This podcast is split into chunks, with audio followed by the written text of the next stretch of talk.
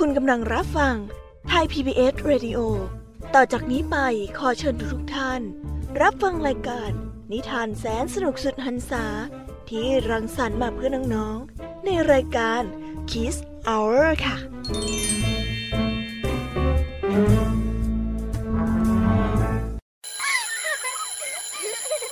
โรงเรียนเลิกแล้วกลับบ้านพร้อมกับรายการ Kids Hoursโดยวัญญาชโย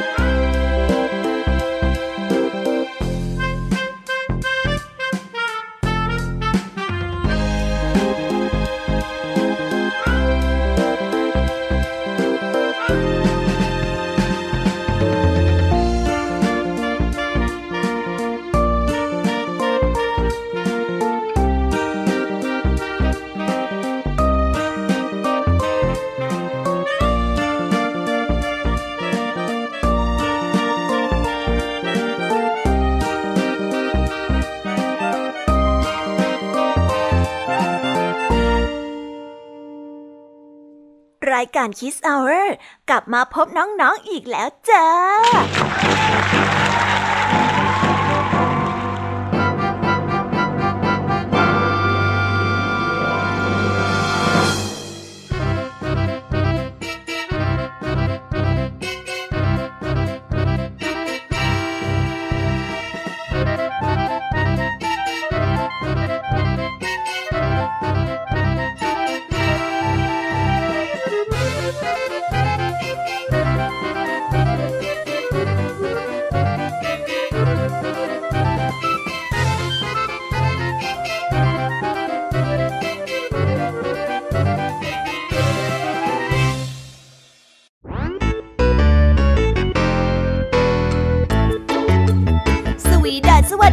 น้องที่น่ารักทุกๆคนชาวรายการ Kids Hour นะคะ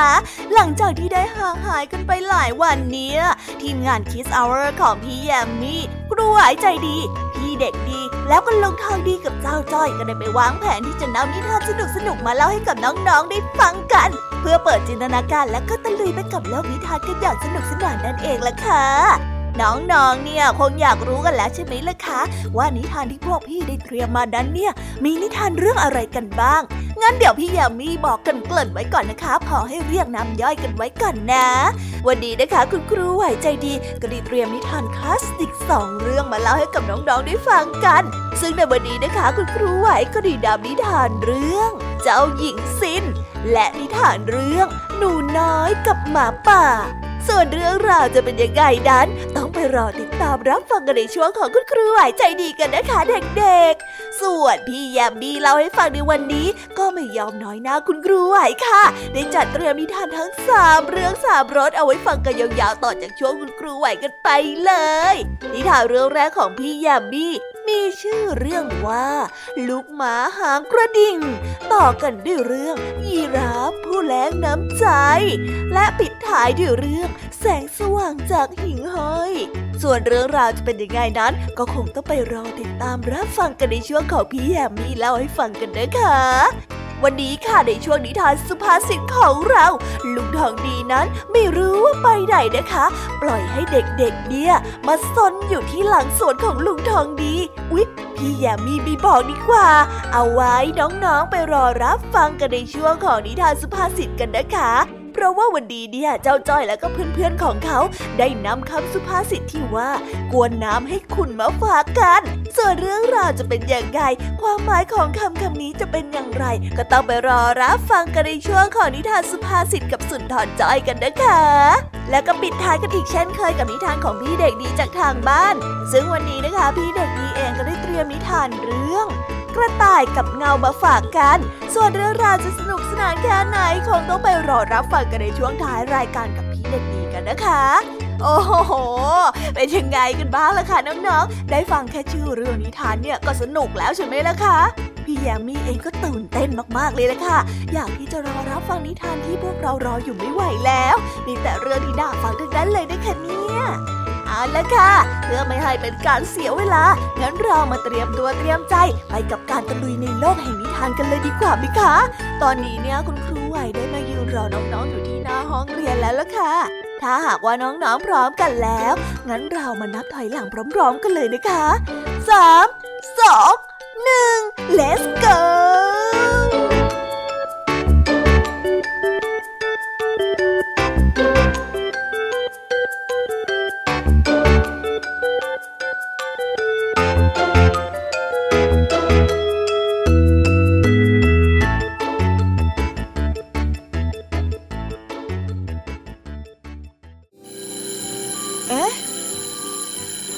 เสียงออดดังแล้ว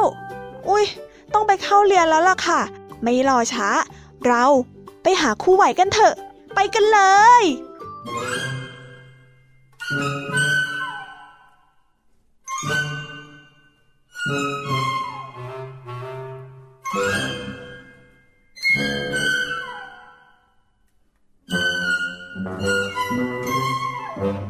ครูไหวใจดี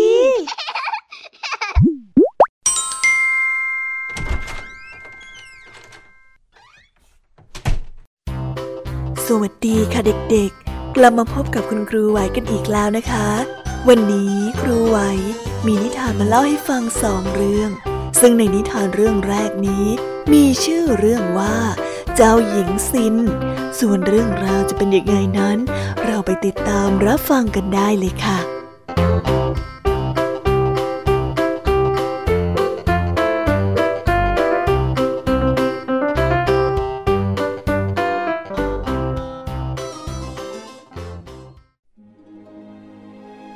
ครั้งหนึ่งนานมาแล้วมีหญิงสาวสวยคนหนึ่งได้อาศัยอยู่กับพ่อ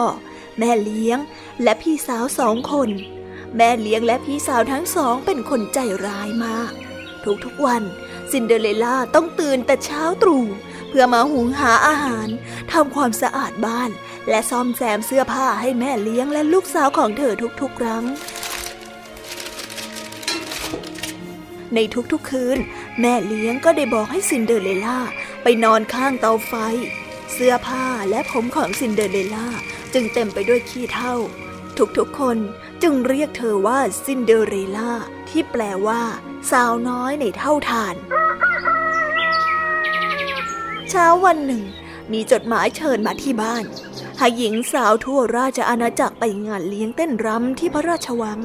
เพื่อให้เจ้าชายนั้นเลือกคู่ครองพี่สาวทั้งสองคนตื่นเต้นมากและสั่งให้ซินเดอเรลล่าลงมาช่วยพวกเธอแต่งตัวไปงานเลี้ยงที่พระราชวังซินเดอเรลล่าได้ถอนหายใจเธออยากไปงานเลี้ยงด้วยเมื่อรถม้าแสนสวยพาพี่สาวไปงานเต้นรำแล้วซินเดอเรลล่าได้แต่นั่งลงข้างเตาไฟและร้องไห้ฉันอยากไปงานเลี้ยงเต้นรำอยากมีโอกาสไปบ้างซินเดอเรลล่าได้ร้องไห้ทันใดนั้นเองก็ได้มีแสงประหลาดในห้องซินเดอเรลล่าได้เงยหน้าขึ้นมามองแล้วก็ได้เห็นแสงสีเงินแวววาวอยู่รอบ ได้มีผู้หญิงคนหนึ่งปรากฏตัวขึ้นมาผู้หญิงคนนั้นหน้าตาใจดีมากในมือของเธอมีคาถารีบระยับอยู่คุณเป็นใครอะคะซินเดอเรลล่าได้เอ่ยถามพร้อมกับกระพริบตาด้วยความสงสัย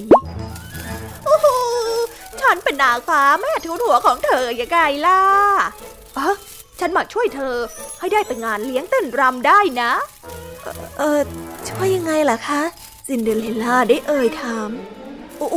เดี๋ยวเดี๋ยวเดี๋ยวเดี๋ยวอ๋อฉันต้องหาฟักทองลูกใหญ่โอ้เดี๋ยวนะรอฉันแป๊บหนึ่งนะโอ้เจอแล้วอ๋อนี่นี่นี่หนูขาวอ๋อ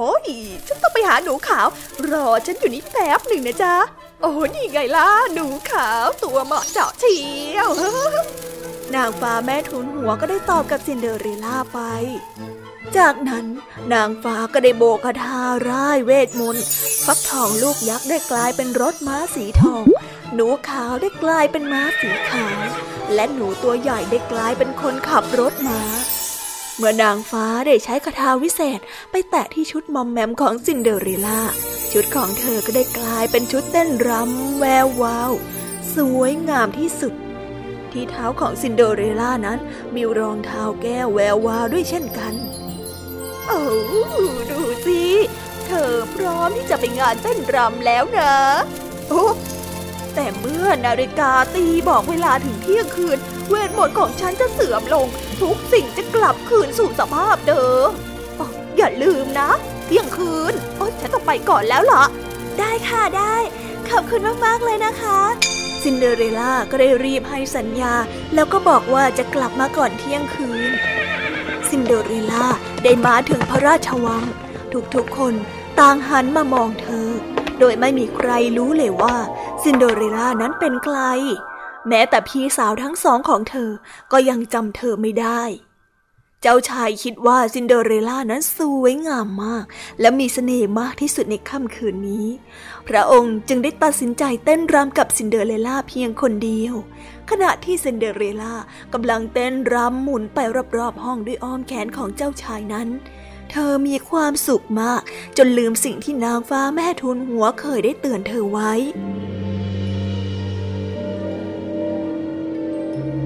ทันใดนั้นเองเธอก็ได้ยินเสียงนาฬิกานั้นตีดังหนึ่งครั้งสองครั้งสิบครั้งแย่แล้วหม่อมฉันต้องขอตัวแล้วนะเพคะซินเดอเรลล่าได้ร้องบอกเจ้าชายและก่อนที่เจ้าชายจะร้องห้ามเธอได้ทันเธอก็ได้วิ่งออกจากห้องเต้นรำออกมานอกพระราชวังเดี๋ยวก่อนเจ้าชายได้ตะโกนเรียกแล้วก็รีบวิ่งตามเธอออกมาแต่เมื่อเจ้าชายได้มาถึงบันไดของพระราชวังซินเดอเรลล่าก็ได้หายตัวไปเสียแล้วและแล้วเจ้าชายก็ได้เห็นอะไรบางอย่างที่ส่องประกายวิบวับอยู่ตรงขั้นบันไดรองเท้าแก้วหนึ่งข้างนั่นเองเจ้าชายได้ก้มลงเก็บรองเท้าแก้วนั้นขึ้นมาฉันจะแต่งงานกับผู้หญิงผู้ที่สวมรองเท้าแก้วข้างนี้ได้ไม่ว่าจะอย่างไรฉันจะตามหาทั่วราชอาณาจักรจนกว่าจะพบเธอคนนั้นพระองค์ได้ป่าประกาศออกไปวันรุ่งขึ้นเจ้าชายก็เข้าบ้านนั้นออกบ้านนี้เพื่อตามหารักแท้ผู้หญิงทุกคนในพระราชอาณาจักรได้ลองสวมรองเท้าแก้วแต่ไม่มีใครสวมได้เลยในที่สุดเจ้าชายก็มาถึงบ้านของซินเดอเรลล่าพี่สาวทั้งสองก็ได้ลองสวมรองเท้าพี่สาวคนแรกพยายามจะบีบนิ้วเท้าแต่เธอก็ไม่สามารถยัดนิ้วอ้วนๆของเธอลงไปในรองเท้าได้โอ้ยเจ็บพี่สาวคนที่สองนั้นพยายามยัดเท้าเข้าไปในรองเท้าแต่ก็สวมไม่ได้เช่นกันเออโอ้ยฉันใส่ได้พี่สาวทั้งสองคนนั้นพยายามสวมรองเท้าแต่ก็ไม่ประสบความสำเร็จเจ้าชายกำลังจะกลับแล้วแต่ก็ได้ยินเสียงนุ่มนวลนั้นถามขึ้นมาว่าขอหม่อมฉันลองสวมรองเท้าได้ไหมเพคะขณะที่ซินเดอเรลล่ากำลังก้าวไปข้างหน้าเพื่อจะลองรองเท้าพี่สาวทั้งสองก็เริ่มหัวเราะเอาล่ะยังไงซะทุกคนก็ควรที่จะมีโอกาสเท่าเทียมกัน เจ้าชายได้ตรัสบอกขณะที่นำรองเท้าแก้วออกมาทันใดนั้นเองโอ้พี่สาวทั้งสองต้องอ้าปากค้างซินเดอเรลล่าได้สวมรองเท้าแก้วได้พอดิบพอดีขณะที่พี่สาวทั้งสองได้จ้องดูด้วยความชงนอยู่นั้นเจ้าชายก็ได้กอดซินเดอเรลล่าอย่างมีความสุขพี่สาวทั้งสองและแม่เลี้ยงยังคงตัวสั่นด้วยความตกใจขณะที่มองซินเดอเรลล่านั่งรถม้าออกไปกับเจ้าชายหลังจากนั้นไม่นานซินเดอเรลล่าก็ได้แต่งงานกับเจ้าชายและอยู่ด้วยกันอย่างมีความสุขตลอดไป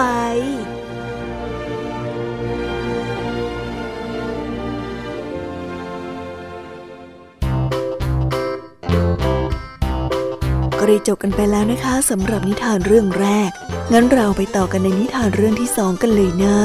ในนิทานเรื่องที่สองนี้มีชื่อเรื่องว่าหนูน้อยกับหมาป่า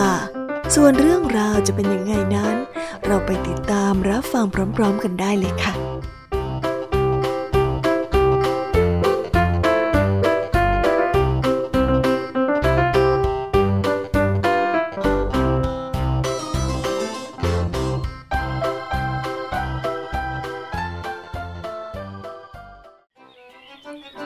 กาลครั้งหนึ่งนานมาแล้วมีเด็กหญิงตัวน้อยหน้าตาน่าเอ็นดูเธอกำลังออกจากบ้านเธอมักจะสวมหมวกสีแดงเสมอทุกคนเลยได้เรียกเธอว่าหนูน้อยหมวกแดงวันนี้คุณแม่ของหนูน้อยหมวกแดงได้เตรียมอาหารขนมและผลไม้ตั้งใจว่าจะพาหนูน้อยหมวกแดงไปเยี่ยมคุณยายแต่คุณแม่นั้นรู้สึกไม่ค่อยสบายจึงให้หนูน้อยหมวกแดงไปโดยตามลำพังลูกต้องรีบไปรีบกลับนะจ๊ะอย่าทะเลทลายล่ะคุณแม่ได้บอกกับหนูน้อยหมวกแดงด้วยความเป็นห่วงหนูน้อยหมวกแดงได้ให้สัญญากับคุณแม่ได้เลยค่ะคุณแม่เดี๋ยวหนูจะรีบไปรีบกลับนะคะบ๊ายบายไปแล้วค่ะ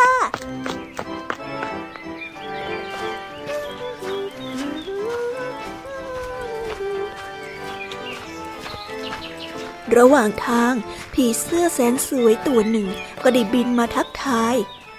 เออสวัสดีจ้าหนูน้อยหมวกแดงเธอกำลังจะไปไหนเหรอจ๊ะหนูน้อยหมวกแดงเลยได้ตอบกับผีเสื้อน้อยแสนสวยไปฉันกำลังจะไปเยี่ยมคุณยายนะจ้าโอ้ถ้าอย่างงั้นเธอควรที่จะเก็บดอกไม้สวยๆไปฝากคุณยายด้วยนะเดี๋ยวฉันจะพาเธอไปที่ทุ่งดอกไม้เองมันมีดอกไม้สวยๆเยอะเต็มไปหมดเลยล่ะผีเสื้อก็ได้เอ่ยชวนก่อนที่จะบินนำหนูน้อยหมวกแดงไปยังทุ่งดอกไม้ขณะที่หนูน้อยหมวกแดงกำลังเก็บดอกไม้อย่างเพลิดเพลินหมาป่าตัวหนึ่งบังเอิญมาเห็นหนูน้อยหมวกแดงก็เลยน้ำลายไหลเพราะว่าความหิวกระหายเจ้าหมาป่าได้ยินหนูน้อยหมวกแดงพูดกับเจ้ากระต่ายน้อยว่าจะเก็บดอกไม้ไปฝากคุณยายจึงได้คิดแผนการอย่างหนึ่งขึ้นมาได้แล้วจึงได้รีบวิ่งไปที่บ้านคุณยายในทันทีไม่นานนักหมาป่าก็ได้มาถึงบ้านคุณยายซึ่งในเวลานั้นคุณยายกำลังนั่งถักผ้าพันคออยู่ริมหน้าต่างคุณยายได้เหลือบไปเห็นหมาป่ากำลังวิ่งมาหลบอยู่ข้างพุ่มไม้พอดีคุณยายจึงได้รีบวิ่งหนีออกไปเสียก่อนโอ้โอ้ยนั่นเป็นหมาป่านี่นะโอ้ยไม่ได้การแล้วไม่ได้การแล้วคุณยายจึงได้ออกไปทางหลังบ้านได้ทันเวลาเมื่อเจ้าหมาป่าได้เข้ามาภายในบ้านของคุณยายแล้วก็พยายามดมกลิ่นเพื่อตามหาคุณยายแต่ก็หาเท่าไหร่ก็ไม่พบจึงได้ปลอมตัวไปเป็นคุณยายแล้วก็ขึ้นไปนอนบนเตียงจากนั้นก็ได้นำผ้าห่มมาคลุมตัวจนมิดหลังจากที่หนูน้อยหมวกแดงได้เก็บดอกไม้เสร็จแล้วก็ได้วิ่งเล่นกับเจ้ากระต่ายน้อยแล้วก็ไปเป่าใบไม้กับเจ้ากระรอกจนเวลาผ่านไปเอ๊ะโอ๊ยตายแล้วตายแล้วตายแล้วเอ๊ะลืมไปเลยว่าเราจะต้องเอาของฝากไปให้คุณยายหนูน้อยหมวกแดงจึงรีบเดินไปบ้านคุณยายในทันทีเมื่อมาถึงบ้านคุณยายหนูน้อยหมวกแดงก็ได้เคาะประตูเพื่อเรียกหาคุณยายคุณยายคะคุณยายหนูมาเยี่ยมคุณยายค่ะคุณยายเปิดประตูให้หนูหน่อยสิคะเจ้าหมาป่าเลยได้ร้องตอบเจ้าหนูน้อยหมวกแดงไปว่า เปิดประตูเข้ามาสิจ้าหลานรัก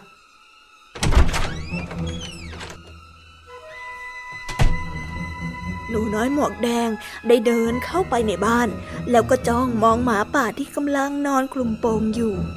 ก่อนที่จะถามขึ้นมาว่าเอ๊ะทำไมคุณยายต้องนอนคลุมโปงด้วยล่ะคะ ยายไม่ค่อยสบายนะจ้าหนูน้อยหมวกแดงจึงได้เดินเข้าไปใกล้อีกหน่อยแล้วก็ได้ถามว่าเอ๊ะทำไมเสียงของคุณยายถึงได้แหบแบบนี้ล่ะคะเจ้าหมาป่าจึงได้ตอบไปว่ายายเจ็บคอเสียงมันก็เลยแหบแบบนี้ล่ะจ้าหนูน้อยหมวกแดงจึงได้เดินเข้าไปใกล้อีกนิดแล้วก็ได้ถามว่าเออแล้วทำไมปากของคุณยายถึงได้ยาวอย่างนี้ล่ะคะหมาป่าเมื่อได้ยินดังนั้นจึงได้ตอบไปว่า ยายไอมากไปหน่อยปากยังได้ยื่นยาวแบบนี้ไงล่ะจ๊ะหนูน้อยหมวกแดงได้เดินเข้าไปใกล้เข้าไปใกล้จนเกือบจะชิดตัวของหมาป่าแล้วก็ได้ถามต่อว่าเอ๊ะแล้วทำไมฟันของคุณยายถึงได้แหลมคมแบบนี้ล่ะคะถามเยอะเหลือเกินมาให้ฉันกินเดี๋ยวนี้แต่คราวนี้หมาป่าได้สลัดผ้าออกแล้วก็กระโจนเข้ามาหาหนูน้อยหมวกแดงในทันทีหนูน้อยหมวกแดงตกใจมากเธอได้ร้องตะโกนเสียงดังพร้อมกับวิ่งหนีด้วยความหวาดกลัวช่วยด้วยค่ะคุณยายช่วยหนูด้วยช่วยหนูด้วยเจ้าหมาป่าได้คำรามเสียงดังแล้วก็วิ่งไล่จับหนูน้อยหมวกแดงขณะที่หมาป่ากำลังไล่ตะครุบหนูน้อยหมวกแดงอยู่นั้นคุณยายก็ได้พานายพรานเข้ามาช่วยได้ทันพอดีนายพรานได้ยิงไล่หมาป่า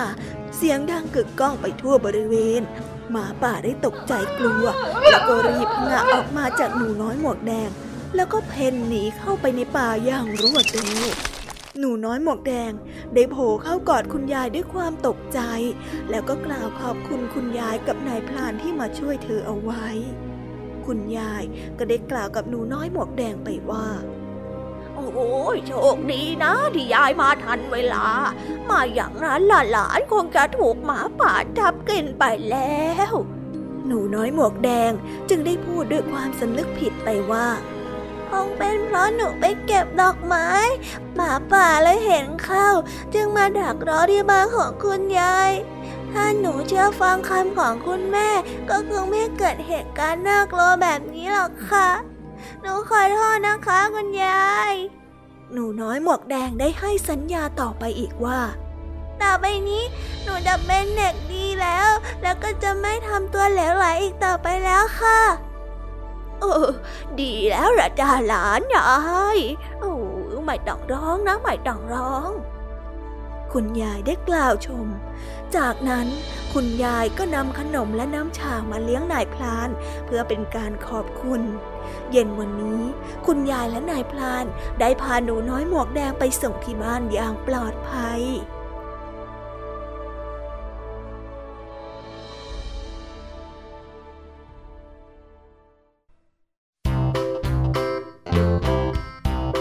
แล้วก็จบกันไปแล้วนะคะสำหรับนิทานทั้งสองเรื่องที่คุณครูไหวนั้นได้เตรียมมาเล่าให้กับเด็กๆฟังกันในวันนี้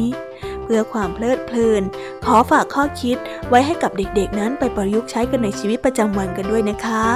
แล้ววันนี้ก็หมดเวลาของคุณครูไหวกันลงไปแล้วครูไหวขอส่งต่อเด็กๆให้ไปฟังนิทานในช่วงต่อไปกับช่วงพี่ยามีเล่าให้ฟังกันเลยนะคะ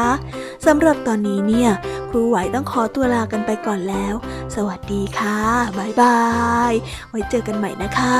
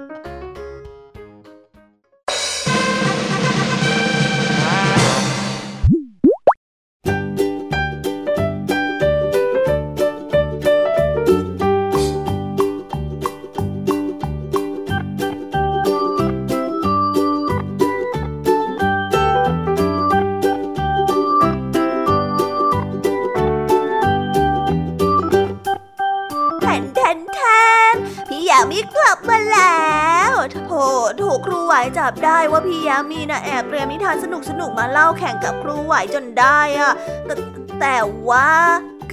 กลัวที่ไหนกันล่ะคะพี่ยามีขอสู้ตายค่ะวันนี้นะคะพี่ยามีได้นำนิทานหลากหลายเรื่องราวมากมายข้อคิดมาเล่าให้กับน้องๆได้ฟังกันอย่างจุใจกันเลยทีเดียวค่ะถ้าน้องๆพร้อมกันแล้วพี่ยามียังไม่พร้อมค่ะแปลแล้วเล่นนะคะน้องๆถ้าน้องๆพร้อมกันแล้วเนี่ยพี่ยามีก็พร้อมเหมือนกันสิคะงั้นเราไปฟังนิทานเรื่องแรกของพี่ยามีกันเลยเด้อค่ะในนิทานเรื่องแรกนี้เสนอนิทานเรื่องลูกหมาหางกระดิ่งเรื่องราวจะเป็นยังไงนั้นเราไปรับฟังกันเลย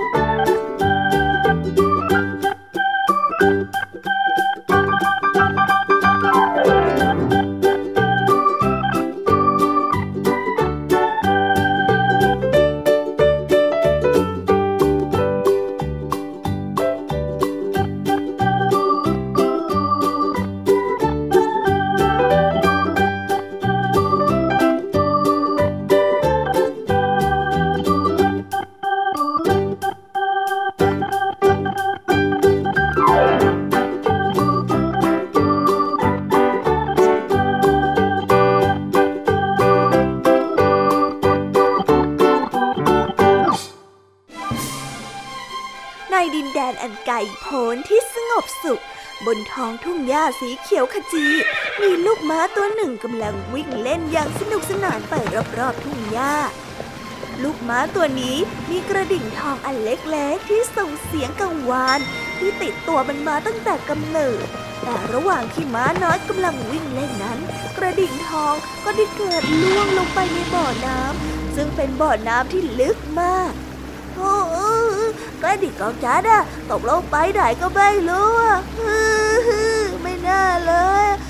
กระดิ่งของฉันอะลูกหมาพยายามจะชะโงกหน้าลงไปดูจนเกือบจะพลัดตกลงไปในน้ำแต่ดีที่ยั้งตัวไว้ทันเพราะหากว่ามันพลัดตกลงไปคงได้หายไปพร้อมกับกระดิ่งทองคำเป็นแน่ระหว่างนั้นเองลุงเต่าก็ได้เดินมาพบเข้าพอดีจึงได้ถามขึ้นมาว่าโอ้นั่นเจ้ากำลังทำอะไรอยู่ล่ะนะฮะเจ้าลูกม้าน้อยได้ยินเสียงถามลูกม้าก็หันไปตอบด้วยน้ำเสียงที่เศร้าส้อยว่าผมกำลังมองหากระดิ่งทองคำที่ผูกติดคอของผมไว้นะจ๊ะ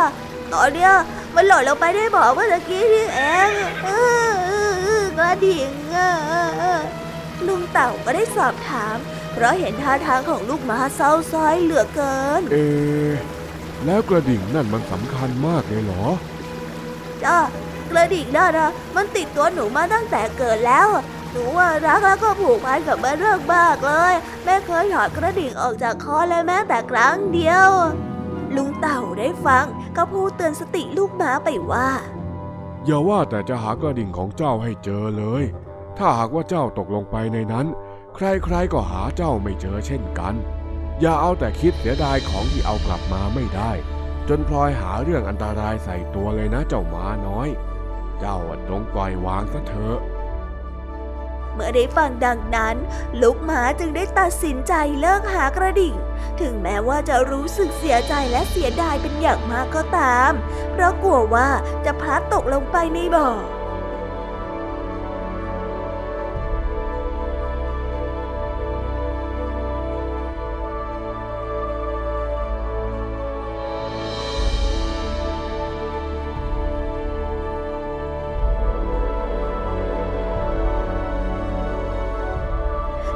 เรื่องนี้ก็ได้สอนให้เรารู้ว่าอย่าเสี่ยงอันตรายเพื่อที่จะได้เพียงแค่สิ่งเล็กน้อยกลับคืนมา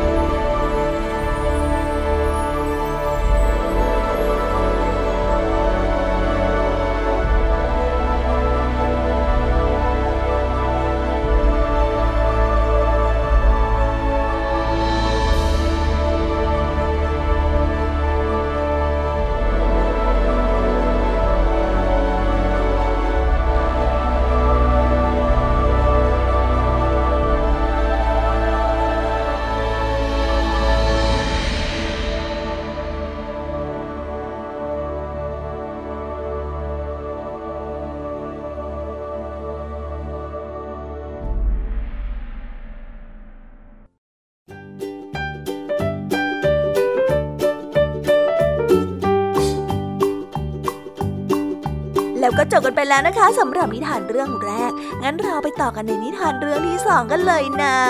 ในนิทานเรื่องที่สองนี้มีชื่อเรื่องว่ายีราฟแล้งน้ำใจส่วนเรื่องราวจะเป็นยังไงนั้นเราไปติดตามรับฟังพร้อมๆกันได้เลยค่ะ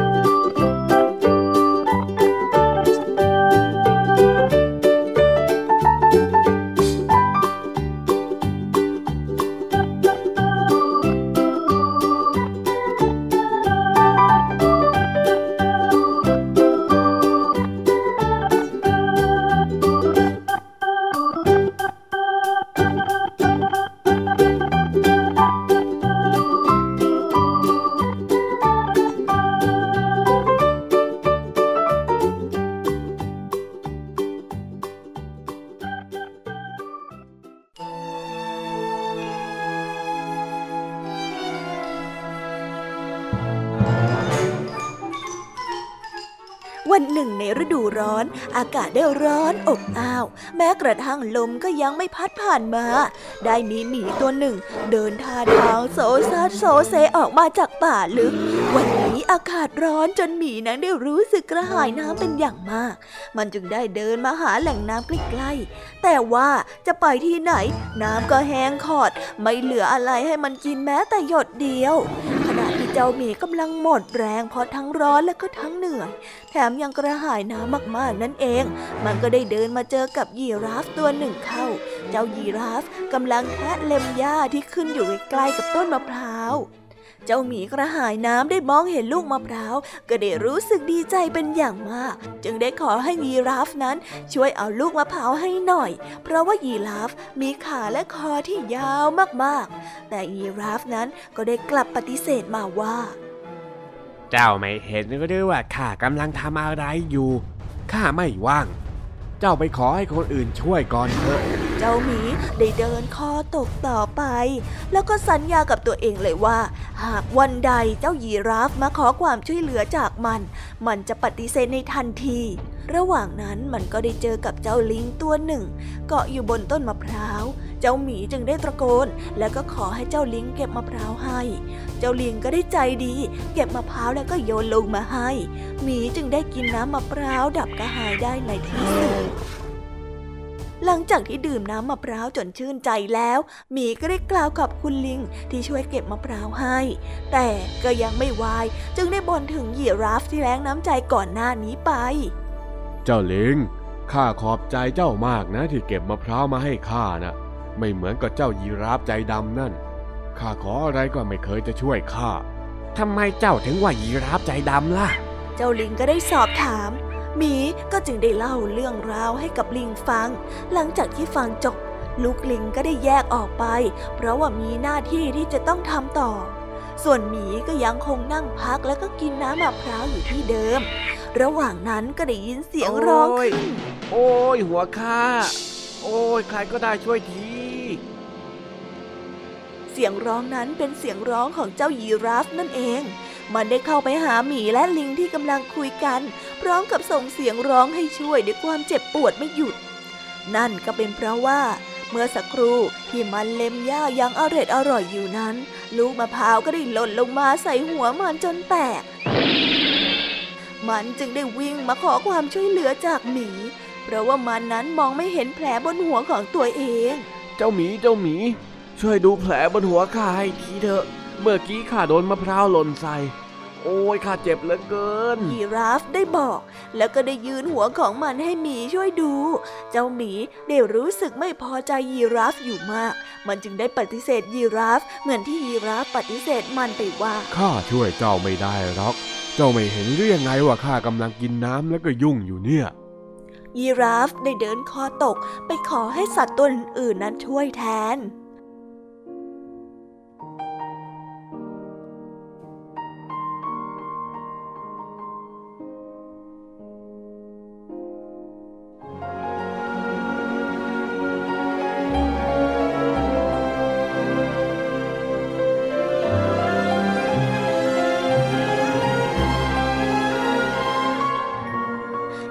เรื่องนี้ก็ได้สอนให้เรารู้ว่าผู้ที่ไม่มีน้ำใจช่วยเหลือผู้อื่นก็อย่าหวังจะได้รับความช่วยเหลือเมื่อถึงคราวตนเองเดือดร้อน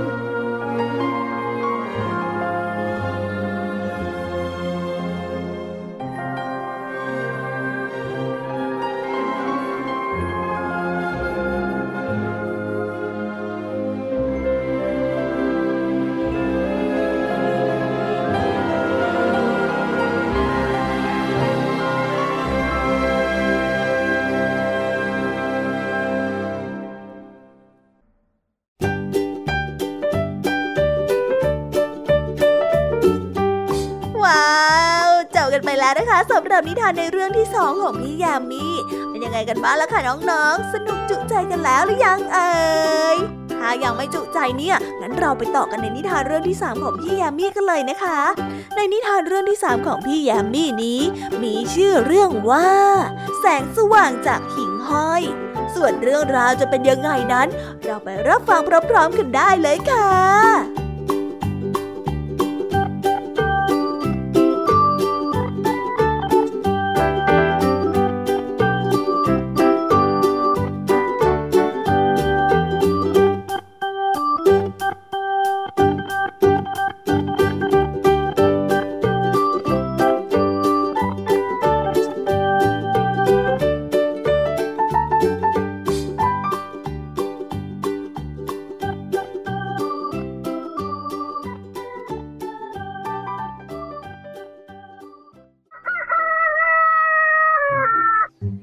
วันหนึ่งบ้านของสิงโตนั้นไฟดับจนมืดสนิทและมองไม่เห็นอะไรเลยมันจึงได้ออกมาจุดไฟที่บ้านของลุงหมีเพื่อที่จะเอากลับไปใช้เป็นแสงสว่างที่บ้านลุงหมีจึงยังเตือนสิงโตให้ระวังการใช้ไฟให้มากว่าเจ้าต้องระวังให้มากๆนะสิงโตดูไฟให้ดีๆเดี๋ยวจะเกิดไฟไหม้ป่าเอาได้เจ้าสิงโตจึงขอคำปรึกษาว่าควรทำอย่างไรดีเพราะว่าไม่ชอบอยู่ในความมืดแล้วข้าต้องทำยังไงล่ะลุงหมีลุงหมีจึงได้บอกว่าเอาอย่างนี้ไหมล่ะเจ้าลองไปขอความช่วยเหลือจากหิ่งห้อยที่ท้ายป่าดูหิ่งห้อยพวกนั้นน่ะมีแสงสว่างในตัวเองอาจจะช่วยเจ้าได้นะสิงโตได้ครุ่นคิดอย่างหนักนั่นก็เป็นเพราะว่ามันกลัวที่จะเสียศักดิ์ศรีเพราะว่าคิดว่าหิ่งห้อยนั้นเป็นเพียงแค่สัตว์ตัวเล็กๆจะช่วยอะไรมันได้จึงได้พูดกับลุงหมีออกไปว่าหิ่งห้อยจะไปช่วยอะไรข้าได้เหรอลุงถึงมันจะมีแสงแต่มันก็ตัวเล็กนิดเดียวแค่นั้นเองมันจะสว่างได้สักแค่ไหนเชียวข้าว่ามันคงช่วยข้าไม่ได้หรอกในตอนนั้นเองก็บังเอิญมีหิ่งห้อยบินผ่านเข้ามาพอดีจึงได้รีบอาสาไปที่บ้านของสิงโตข้าจะไปที่บ้านของเจ้าสิงโตอ่ะแล้วก็จะทำให้เห็นว่าไฟของตัวข้าเนี่ยมันสว่างแค่ไหนหิ่งห้อยก็ได้พูดขึ้นเพราะมันนั้นอยากจะแสดงให้สิงโตเห็นว่าถึงแม้มันจะตัวเล็กกระจิตริดแต่ในแสงสว่างในตัวมันนั้นยังมีประโยชน์มากกว่าในช่วงเวลาที่คับขันเช่นนี้สิงโตจึงได้ตอบตกลงและทั้งสองก็พากันกลับไปที่บ้านของสิงโตเมื่อไปถึงบ้านแสงสว่างของหิ่งห้อยนั้นก็ทำให้บ้านสว่างขึ้นมาในทันทีอย่างที่หิ่งห้อยนั้นพูดเอาไว้สิงโตจึงได้เลิกตั้งแง่แล้วก็หันมาขอบใจหิ่งห้อยนั้นเป็นการใหญ่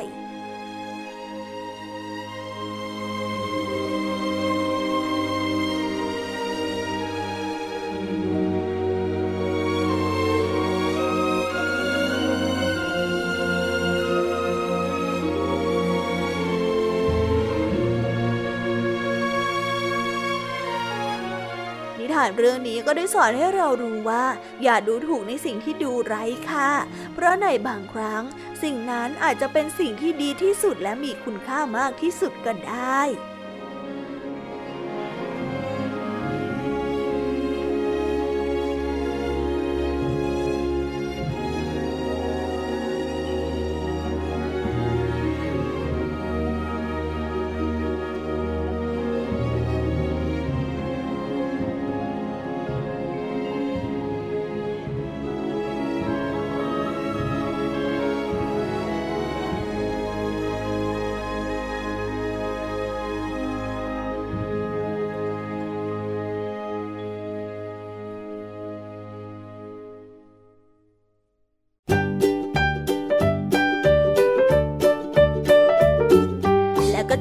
แล้วนะคะสำหรับนิทานในเรื่องที่สามของพี่ยามี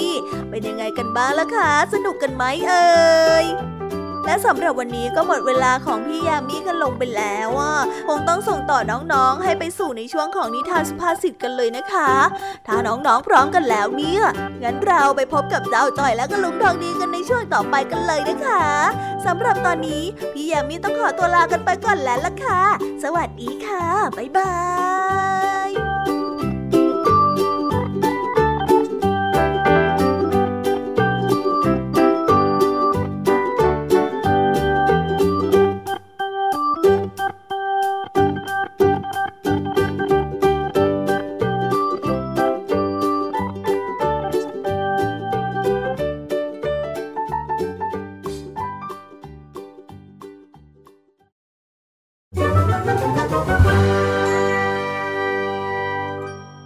นิทานสุภาษิต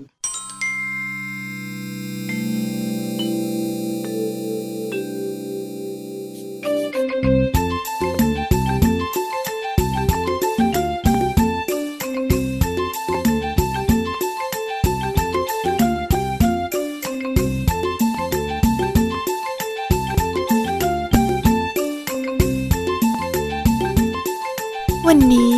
หลังจากที่เจ้าจ้อยได้เลิกเรียนก็ได้แอบวางแผนกันกับเจ้าสิงห์แล้วก็เจ้าแดงว่าจะไปตีรังผึ้งที่ท้ายสวนกล้วยของลุงทองดีโดยที่ไม่มีใครรู้โดยเฉพาะลุงทองดีนั่นเองนายไอ้เสียงเอ็งมาตั้งแต่ตอนไหนเนี่ยแล้วลุงทองดีรู้เปล่าอ่ะเอาก็เอ็งเป็นหลานของลุงทองดีข้าเนี่ยไม่ได้เป็นหลานสักกันหน่อยอ่ะข้าจะไปรู้ไหมล่ะรู้งี้ก็โล่งอกไปนะเฮ้ยแต่ว่าเราอย่าเพิ่งดังไปนะเดี๋ยวลุงทองดีจะรู้เอ๊ะแต่ว่าไอ้แดงนี่มันไปไหนเนี่ยฮะมันยังไม่มาอีกเหรอเนี่ยข้าไม่รู้ว่ามันจะมาตอนไหน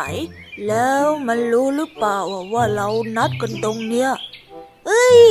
รู้ดิทำไมจะไม่รู้ข้าเนี่ยเป็นคนวางแผนกับมันเลยนะทำไมจะไม่รู้ล่ะงั้นข้าว่าอีกแป๊บเดียวมันก็คงจะมานั่นแหละรอมันไปก่อนจากนั้นเวลาก็ได้ผ่านไปสิบนาทียี่สิบนาทีครึ่งชั่วโมงก็ยังไม่เห็นวี่แววของเจ้าแดงเลยแหน่ไอ้เสียงข้าว่ามันนานเกินไปแล้วนะเอ็งไปตามมันหน่อยสิล่ะเฮ้ยที่ข้าอยากตีรังผึ้งเต็มทนแล้วเนี่ยนี่ข้ารอจนผึ้งมันจะกลับรังมาหมดแล้วนะเนี่ยใจเย็นๆใจเย็นๆอย่าไปว่ามันเลยเจ้าแดงน่ะแม่มันออกจะดุมันอาจจะกำลังขอแม่มันอยู่ก็ได้ทันใดนั้นสิงห์และจ้อยก็ได้เห็นเจ้าแดงปั่นจักรยานมาอย่างกระหืดกระหอบด้วยความที่รอนานจ้อยเลยได้ออกปากถามเจ้าแดงไปด้วยความสงสัยว่านี่ไอ้แดงทำไมเองถึงชักช้านะคะนี่ข้ารอมาตั้งแต่เจ็ดโมงเช้าแล้วนะจนตอนเนี้ยมันหกโมงเย็นแล้วเองปล่อยให้ข้ารอแบบนี้ได้ยังไงอ่ะเออคือว่าไอ้จ้อยมันไม่ได้รอตั้งแต่โอ้ดีเองสองคนรอข้าขนาดนั้นเลยเหรอไหนเองบอกว่าให้ข้ามาตอนห้าโมงเย็นไงล่ะจ้อยไม่ต้องเลยก็เองนั่นแหละมาช้าเองยังมาว่าข้าอีกอ่ะ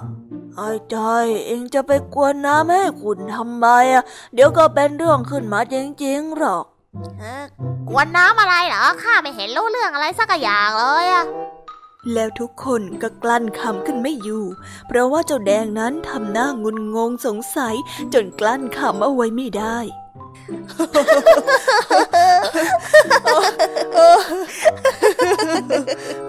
นี่เอ็งไม่รู้จริงๆหรอว่ามันหมายความว่ายังไงอะไอ้แดง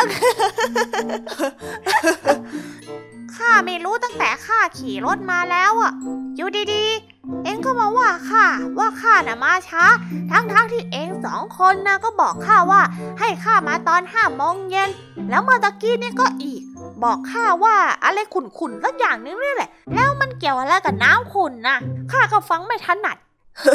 ไอ้จ้อยมันก็มาหลังข้าได้แป๊บเดียวเองนั่นแหละแต่มันแกล้งหลอกเองว่ามันน่ะมาตั้งแต่เจ็ดโมงเช้าเพราะว่ามันน่ะขี้เกียจรอเองไงมันก็เลยพูดล้อเล่นไปอย่างนั้นแหละอ้าวเหรอโอ้โหไอ้จ้อยไอ้เสง นี่เล่นซักข้าเหมือนเติบเลยนะเนี่ย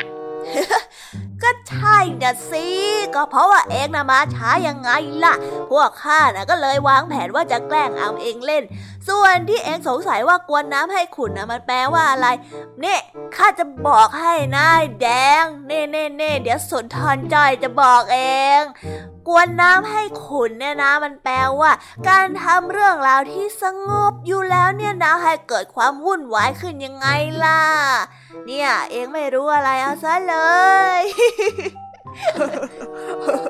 เฮ้ยนั่นไงข้าว่าแล้วเองสองคนนะต้องเล่นข้าแน่ๆเลยทำไมข้านี่ต้องโดนแกล้งอยู่ตลอดเลยมามามามาเรามาสอยรังผึ้งกันเถอะโน่นน่ะเออน้ำหวานเยิ้มเชียวอยากกินเฮ้ยใจเย็นๆสิไอ้เสงรอแป๊บนึงได้มั้ยล่ะไปดิไอ้แดงจัดการอ่ะทำไมต้องเป็นข้าล่ะเอ้าก็เพราะเองมาช้ายังไงล่ะ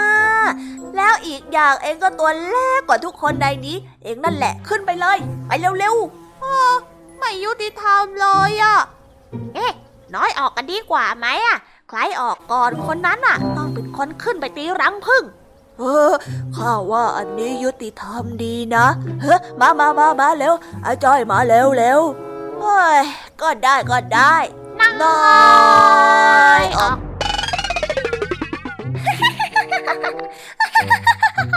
ไปเลยไปเลยจ้อยขึ้นไปเลยเองออกคนแรกเลยไปเลยขึ้นไปใช่ใช่ใช่ขึ้นไปเลยเร็วเร็วเร็วเร็วข้าน่ะอยากเห็นเองตีรังผึ้งมานานแล้วเห็นบอกว่าเองน่ะตีเก่งมากๆข้าเลยอยากดูฝีมือจริงๆเลยอ่ะเฮ้ยก็ได้ดูนะขอดูข้านะเรื่องแค่นี้ง่ายยิ่งกว่าปอกกล้วยเข้าปากซะอีกดูนะเฮ้ยเฮ้ยเอ้ยเอ้ยเอ้ยไม่อยู่แล้วเว้ยเอ้าไอ้จ้อยไปไหนอ่ะเฮ้ยไอ้พึ่งพึ่งพึ่งเฮ้ยเฮ้ยไอ้แดงหนีแล้วหนีแล้วหนีแล้วไอ้จ้อยมันไปนู่นแล้วเอ้ยเอ้ยเอ้ยเอ้ยไปเร็วไปเร็วจ้อยเอาด้วยเอ้ยเอ้ยโอ๊ยโอ๊ยโอ๊ยไอ้จ้อยมาด้วย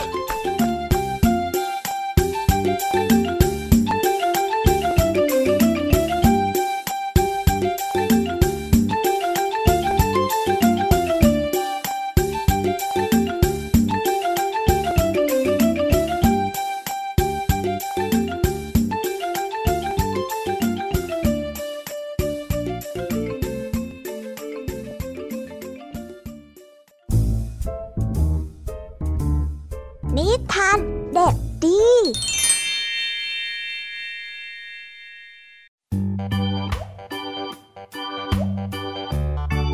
สวัสดีครับน้องๆยินดีต้อนรับเข้าสู่นิทานที่แสนสนุกช่วงท้ายรายการกับพี่เด็กดีกันอีกเช่นเคยนะในช่วงนี้พี่เด็กดีก็จะนำเรื่องราวของเพื่อนๆในโลกแห่งนิทานที่เต็มไปด้วยความสดใสและก็น่ารักมาเล่าให้กับน้องๆได้ฟังกันนั่นเองและนิทานที่พี่เด็กดีได้เตรียมมาเล่าให้กับน้องๆฟังกันในวันนี้มีชื่อเรื่องว่ากระต่ายกับเงาส่วนเรื่องราวจะเป็นยังไงนั้นเราไปตะลุยในโลกแห่งนิทานกันเลย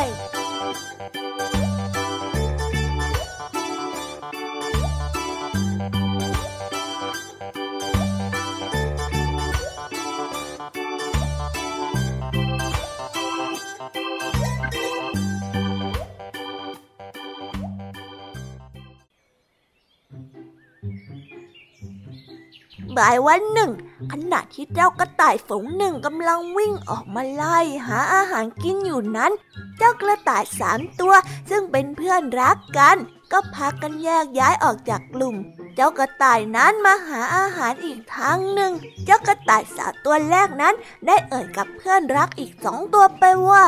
เพื่อนรักเราเคยสงสัยกันไปว่าเวลาที่เราได้ยืนอยู่เงาของพวกเราทำไมถึงได้ทอดยาวออกไปแล้วก็ยาวกว่าตัวจริงของเราด้วยนี่เธอก็ช่างสังเกตนะ กระต่ายสาวอีกตัวก็ได้ตอบกระต่ายสาวตัวที่สามนั้นก็ได้แย่งพูดขึ้นมาว่าเอ๊ะแล้วเธอชอบเงาของใครล่ะระหว่างเราทั้งสามน่ะกระต่ายสาวตัวแรกที่เกิดความสงสัยจึงได้ตอบเพื่อนไปว่าจากที่ได้สังเกตดูนะเราว่าของเราเนี่ยสวยที่สุดดูสิมีครบทุกส่วนเลยแล้วก็ดูสมส่วนมากกว่าพวกเธอทั้งสองอีก เธอแน่ใจเหรอหลงตัวเองไปหรือเปล่าเพื่อนเราว่านะเงามันจะสวยกว่ากันได้ยังไงอ่ะดูสิมันก็มีอวัยวะครบที่ไหนอ่ะตาหูจมูกปากก็ไม่มีมันก็ไม่ต่างอะไรกับกระต่ายพิการหรอกนะกระต่ายสาวตัวแรกได้ยินเพื่อนรักตอบเช่นนั้นก็รู้สึกหงุดหงิดใจจึงได้ตอบกลับไปว่านี่พวกเธอมาหาว่าฉันพิการหรอกเหรอถ้าฉันพิการน่ะเธอทั้งสองตัวก็พิการเหมือนฉันนั่นแหละโอ้ยเหมือนกันได้ยังไงอ่ะเมื่อกี้เธอยังพูดอยู่เลยว่าเงาของเธอน่ะสวยกว่าเงาของพวกเราอ่ะใช่ใช่ใช่ดูสิเธอบอกว่าเงาของเธอน่ะสวยกว่าพวกเราอ่ะฉันก็ได้ยินอยู่นะที่เธอพูดอ่ะกระต่ายสาวตัวแรกได้หยุดชะงักในทันทีเมื่อได้ยินเพื่อนรักทั้งสองตอบกลับเช่นนั้นเธอได้นิ่งโดยที่ไม่ต้องตอบกลับแล้วก็นึกย้อนถึงคำพูดของตัวเองให้รู้สึกละอายจึงได้กล่าวขอโทษเพื่อนรักทั้งสองไปหลังจากที่ได้เข้าใจกันดีแล้วกระต่ายสาวทั้งสามตัวก็พากันกลับไปหาฝูงกระต่ายที่เป็นเพื่อนร่วมโลกของมันทั้งสามนั้นรักกันมากขึ้นแล้วก็เข้าใจในการดำเนินชีวิตของเพื่อนร่วมโลกมากขึ้นเช่นกันนิทานเรื่องนี้ก็ได้สอนให้เรารู้ว่าการหลงคิดว่าตนเองนั้นดีคิดว่าตัวเองนั้นเด่นกว่าคนอื่นโดยที่ไม่ฟังคำท้าทายของใครก็ไม่ต่างอะไรกับคนโง่ที่มีโอกาสทำอะไรได้ผิดพลาดเสมอแล้วก็จบกันไปแล้วนะครับสำหรับนิทานของพี่เด็กดีที่พี่เด็กดีได้เตรียมมาเล่าให้กับน้องๆฟังกันในวันนี้ยังไงกันบ้างล่ะครับสนุกกันไหมเอ่ย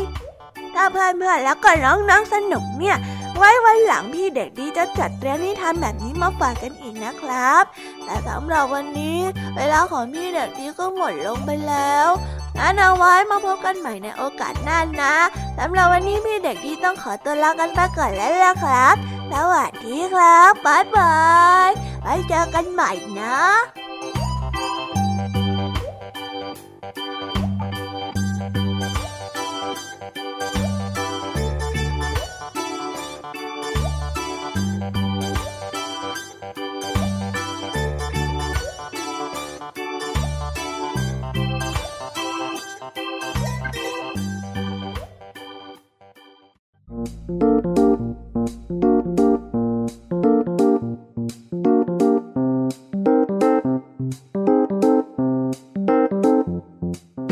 เป็นยังไงกันบ้างคะน้องๆสำหรับนิทานหลากหลายเรื่องราวที่ได้รับฟังกันไปในวันนี้สนุกกันไหมเอ่ยหลากหลายเรื่องราวที่ได้นำมาเนี่ยบางเรื่องก็มีข้อคิดสะกิดใจบางเรื่องก็ให้ความสนุกสนานและก็เพลิดเพลินแล้วแต่ว่าน้องๆจะฟังแล้วเห็นความสนุกในแง่มุมไหนส่วนพี่แยมมี่และก็พ่องเพื่อนเนี่ยก็มีหน้าที่ในการนำนิทานมาส่งตรงถึงน้องๆเท่านั้นเองล่ะค่ะและวันนี้นะคะเราก็ได้ฟังนิทานกันมาจนถึงเวลาที่กำลังจะหมดลงอีกแล้วค่ะใครที่ฟังไม่ทันหรือว่าฟังไม่ครบเนี่ยก็สามารถไปย้อนฟังกันได้ที่เว็บไซต์ไทย พี บี เอส Radio นะคะหรือแอปพลิเคชันไทย พี บี เอส Radio ได้นะถึงเวลาต้องกล่าวคำลาแล้วอ่ะพี่ยามีต้องคิดถึงน้องๆอีกแน่เลยแต่ไม่ต้องห่วงนะคะน้องๆพี่ยามีขอสัญญาว่าเราจะกลับมาพบกันใหม่พร้อมกับนิทานที่แสนสนุกแบบนี้กันอีกแน่นอนค่ะน้องๆ อ, อย่าลืมนำข้อคิดดีๆที่ได้จากการรับฟังนิทานแสนสนุกของครูไหวพี่ยามีลุงทองดีและนิทานจากพี่เด็กดีในวันนี้ไปใช้กันด้วยนะคะเด็กๆเอาไว้พบกันใหม่ในวันพรุ่งนี้นะสำหรับวันนี้พี่ยามีและรายการ Kids Hour ก็ต้องขอตัวลากันไปก่อนแล้วล่ะค่ะ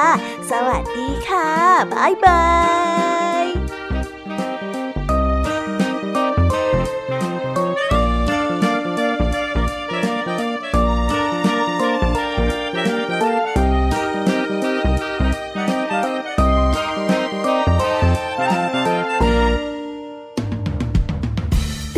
ฟังรายการย้อนหลังได้ที่เว็บไซต์และแอปพลิเคชัน Thai พี บี เอส Radio Thai พี บี เอส Radio วิทยุข่าวสารสาระเพื่อสาธารณะและสังคม